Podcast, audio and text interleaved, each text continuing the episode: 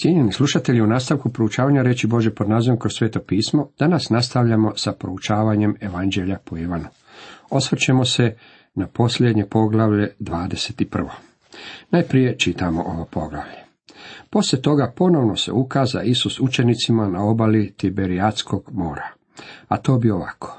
Bjahu skupa Šimun Petar, Toma zvani Blizanac, Natanael iz Kane Galileske, Zebedejevi sinovi i još druga dvojica učenika. Njima reče Šimun Petar, idem loviti ribu. Idemo i mi s tobom odvratimo. Na to iziđoše i uđoše u lađicu, ali te noći ne uloviše ništa.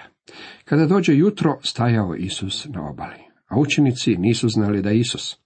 Tada im Isus reče, djeco, zar nemate malo ribe? Nemamo, odgovoriše. Bacite mrežu na desnu stranu lađice i naći ćete, reče im. Baciše je dakle i već nisu mogli izvući zbog mnoštva riba. Na to učenik kojega je Isus osobito ljubio, reče Petro, gospodin je.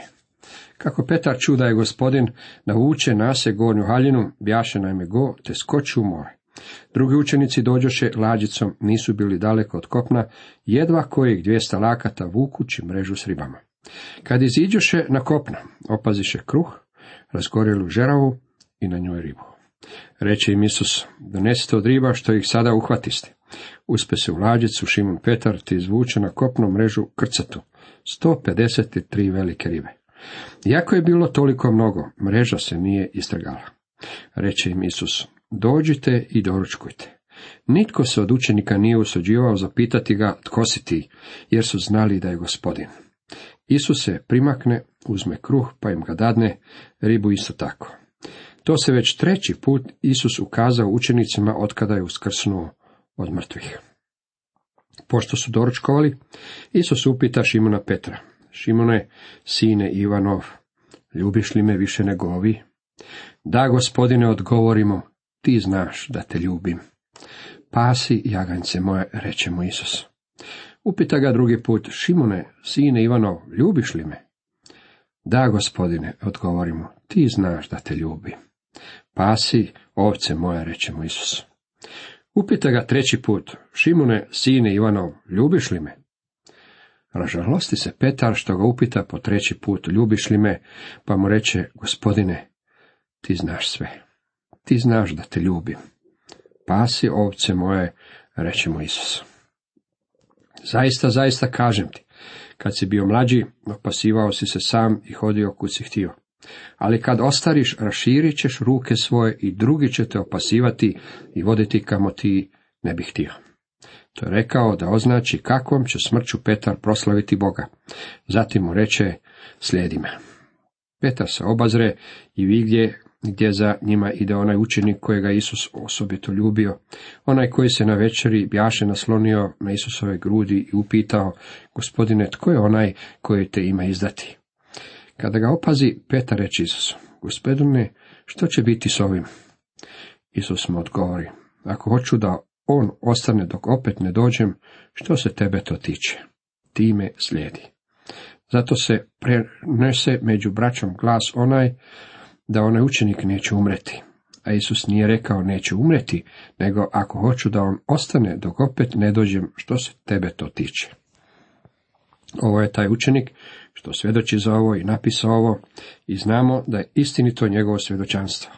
A ima i mnogo drugoga što učini Isus i kad bi sve popisalo se redom, mislim da ne bi ni u cijeli svijet stale knjige koje bi se napisale.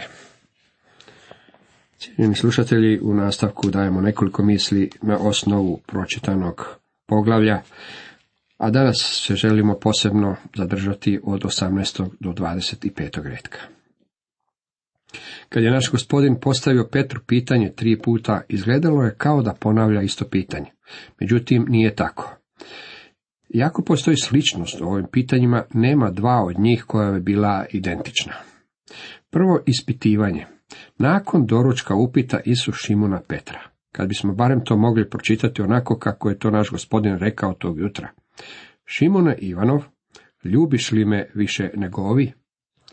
Postoje ljudi koji stalno žale što nisu mogli biti nazočni prilikom stanovitih velikih događaja u životu našeg gospodina, kad je činio neka čuda i drugo. Ako ćemo iskreno, ja nisam siguran da bih ja želio otići u ono vrijeme. Međutim, ako bi se mogao vratiti u to vrijeme i čuti ga kako govori Šimonu Petru na obali Galilejskog mora, vrlo rado bih to učinio. Kao prvo nazvao ga je Šimun. To je zanimljivo. Šimune Ivanov. Zašto ga je nazvao Šimun? Sjetit ćete se da kad je gospodin prvi put susreo ovog čovjeka, Andrija ga je doveo k Isusu. Kad ga Isus ugledao, rekao, ti si Šimun, sin Ivanov. Zvačeš se Kefa, što znači kamen. Kefa je aramejsko ime za čovjeka kamen. Na grčkome to je ime Petros. To ime mu je ostalo. Nalazimo da kada su bili u Cezareji Filipovi, kada je Petar rekao, ti si Kris, sin Boga živoga, gospodin Isus mu je rekao, blago tebi Šimune. Vraća se na njegovo staro ime.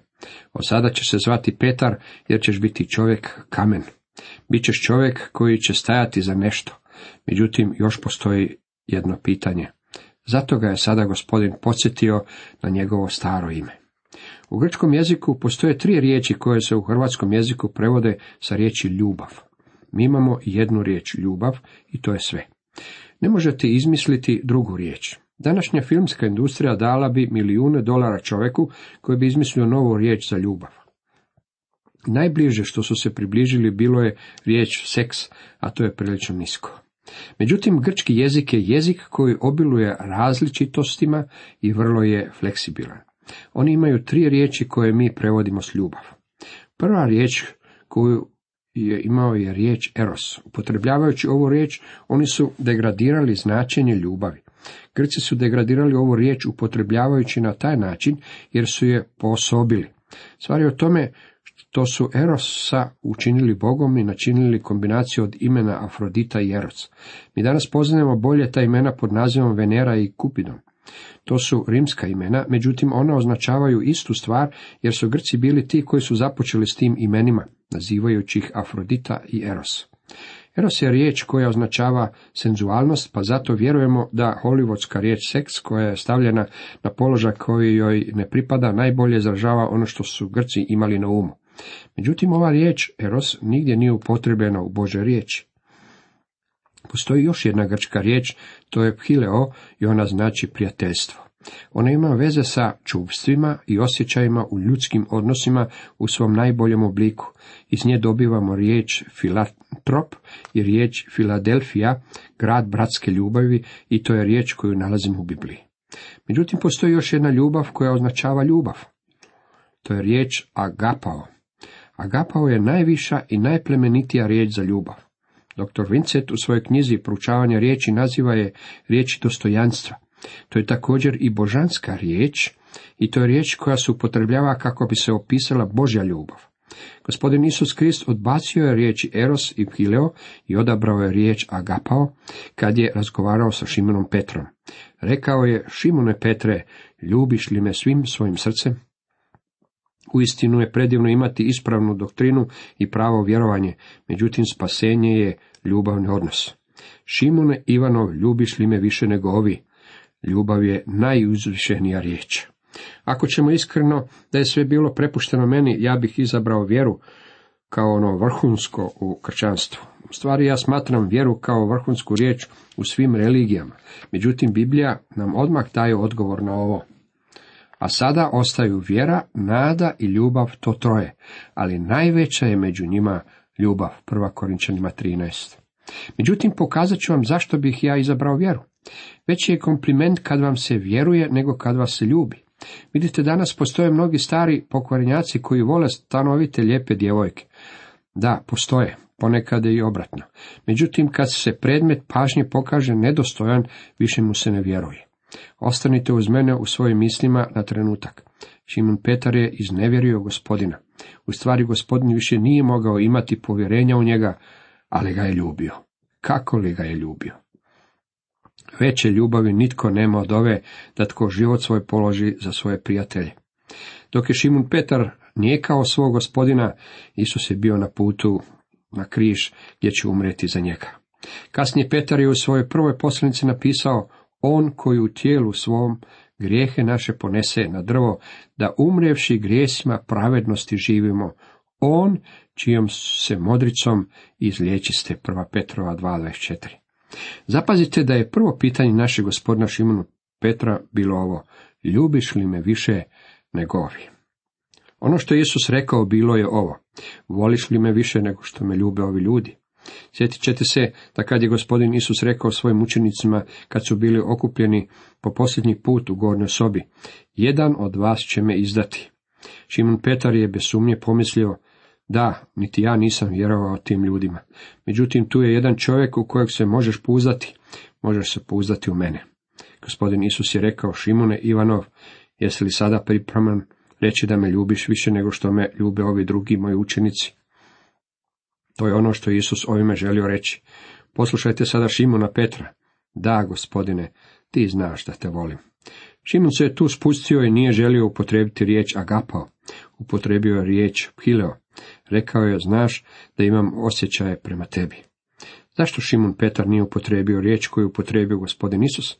Ako želite moje mišljenje, onda vam moram reći da je Šimon Petar prekinuo s hvalisanjem. Nikada više neće se hvaliti onime što će on učiniti. Nikada više nećete ga čuti gdje govori ja ću činiti nešto veliko za gospodina. Od tada nadalje Petar će činiti velike stvari, međutim neće govoriti ništa s tim u svezi. Spustio se na niski položaj. Imam osjećaje prema tebi. Zapazite sljedeći poticaj. Naš gospodin odgovara, pasi jagance moje. Moram vam ponuditi malo bolji prijevod, pasi moje malene jagance. Riječ za jagance je u deminitivu, što znači najmanje jagance. Šimune Petre, ako me voliš, želim da paseš malene jagance, želim da ih hraniš. Mnogi kršćani smatraju da Isus ovdje rekao, kritiziraj moje malene jagance. Međutim, Isus vam nije dao to poslanje, dragi prijatelji. On je rekao, hrani ih. Drugo ispitivanje. Zapazite što piše u 16. stihu. Upita ga po drugi put. Šimune Ivanov, ljubiš li me? Odgovori mu, da gospodine, ti znaš da te volim. Kaže mu, pasi ovce moje. Ovaj put naš gospodin u svom pitanju izostavlja više od ovih. Razlog zbog kojeg to čini po mom mišljenju je taj što je rekao možda se Šimone Petre više ne možeš hvalisati i reći da me voliš više od drugih učenika. Međutim, možeš li sada reći da me ljubiš? U tome je Isus pomagao tom čovjeku. Pomagao mu je doći na viši nivo. Međutim, Šimun Petar to nije mogao i na neki način mu se divimo zbog toga. Drago nam je što se više ne hvali. Umjesto toga bio je spreman zauzeti niži položaj. Poslušajte njegovu potvrdu. Da, gospodine, ti znaš da ja imam osjećaje prema tebi. Svejedno nije se pokušavao podići više. Ne usuđuje se to učiniti jer se boji poduzeti takav korak. Drugi poticaj. Promotrimo ovaj drugi poticaj koji je također poticaj i nama. Pasi ovce moje. U stvari nije baš tako, već bi trebalo stajati budi pastirovacama. To je riječ koja je upotrebljena. Želim da nešto zapazite što je vrlo zanimljivo. Isus je rekao hrani malene jagance, ali je rekao budi pastiri ili discipliniraj ovce. Mi smo u današnje vrijeme ovu istinu izokrenuli na opačke. Mi želimo disciplinirati malene jagance. To je naš način rada i mi mislimo da moramo učiti stare ljude. Dragi moji prijatelji, to nije Isusov način rada. Mi moramo hraniti jagance, a disciplinirati, odnosno biti pastiri nad starijim ovcama. Znate li zašto? To je zbog toga što jaganci slijede ovce, pa stoga treba disciplinirati starije ovce. Treće ispitivanje. Upita ga treći put. Šimone Ivanov, voliš li me? Kri sada usvaja riječ koju je Šimon Petar upotrebio, pa ga tako pita. Šimone Petre, imaš li u istinu osjećaje prema meni? Neki hrvatski prevodi ne naglašavaju tu razliku, međutim, naš se gospodin spustio na izjavu Šimuna Petra, pa je Petar bio ožalošćen. Treća potvrda. Ražalosti se Petar što ga upita treći put, voliš li me? Pa mu odgovori, gospodine, ti sve znaš. Tebi je poznato da te volim. Shvatimo pravi značaj ovog razgovora između našeg gospodina i Šimuna Petra. Petar se nije ražalostio zbog toga što ga Isus pitao to pitanje tri puta, već se ražalostio u svom srcu što se gospodin morao spustiti na njegov nivo i upotrebiti riječ koju je on ranije upotrebljavao. Međutim, Šimun Petar još uvijek nije spreman uspjeti se. On kaže samo toliko da je najbolje što on može učiniti to da kaže gospodinu da ima osjećaje prema njemu i da gospodin zna da on ima te osjećaje. On se ne hvali jer svača da gospodin poznaje njegovo srce, da u svome srcu ima prave osjećaje prema Isusu. Treći poticaj. Pasi ovce moje. Ovdje je pravo značenje hrani. Vodi na ispašu, moje ovce. Vidite, i ovcama je također potrebna hrana. Milton je pretrpio gubitak bliskog prijatelja, mladog propovednika koji su tu šio prolazeći Irski kanal. Milton je napisao pjesmu koju je naslovio Lidas, u kojoj je izjavio sljedeće. Gladna ovca gleda prema gore i ne biva nahranjena. Tim redkom govori o propovedonici u svoje doba. Možda je govorio i o budućem vremenu, to jest onom u kojem mi danas živimo. Želim da se ureže u vaše srce kako je pravi ispit svakog čovjeka, bio onaj propovjednik ili obični vjernik, sljedeći ljubiš li me. Gospodin naših umova, nedostatak znanja nije izgovor za nesluženje. Zaista, zaista kažem ti, dok si bio mlađi, sam si se opasivao i hodio kamo si htio, ali kad ostariš, raširit ćeš ruke i drugi će te opasivati i voditi kamo nećeš. A to mu reče, nagovješćujući kakvom će smrću proslaviti Boga. Isus je rekao Petru da će postati mučenikom. Petar je rekao da će položiti svoj život za gospodina Isusa. To je ono što će učiniti. Rekavši to doda, idi za mnom.